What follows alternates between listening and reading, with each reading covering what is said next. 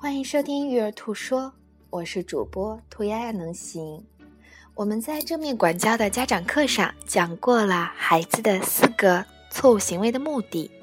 关于每个错误行为的目的，都有一些方法。从今天开始，我们每天针对其中的一个方法，详细的举一些案例。今天我们重点来说的是寻求过度关注时，我们应该用什么样的方法？第一种方法是接纳孩子和对情形的期望，比如说“我爱你”，并且要等一下我才能陪你。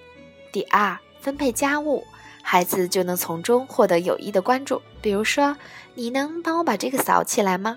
第三，使用秘密的信号，如肢体语言。第四，使用我信息，我感到，因为。我希望。第五，靠近孩子。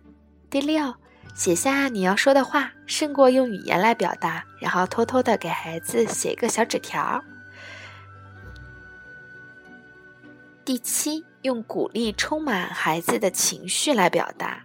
第八，用无声的触摸。这是寻求过度关注中的第一个好的方法，叫接纳孩子。和对情性的期望。